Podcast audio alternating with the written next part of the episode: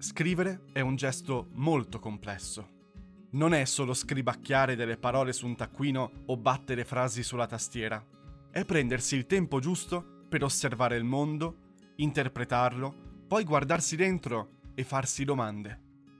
E José Saramago, in un suo appunto, si domandava Ho scoperto che la letteratura è un modo servile di sognare.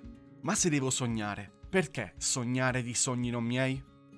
È da questo frammento che nasce questo ciclo di interviste, in cui autori e autrici dell'intrattenimento italiano mi racconteranno il loro lato narrativo più umano e più tecnico, componendo un corollario di diversi punti di vista sull'importanza di creare storie e raccontare i propri sogni.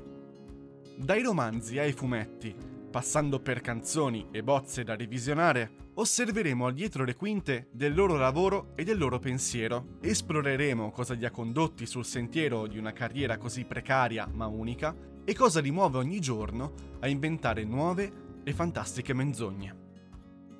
Io sono Lorenzo Molino, autore di progetti educativi e libri per ragazzi, e questo è Sogni non miei, il podcast fatto di parole intorno alle storie.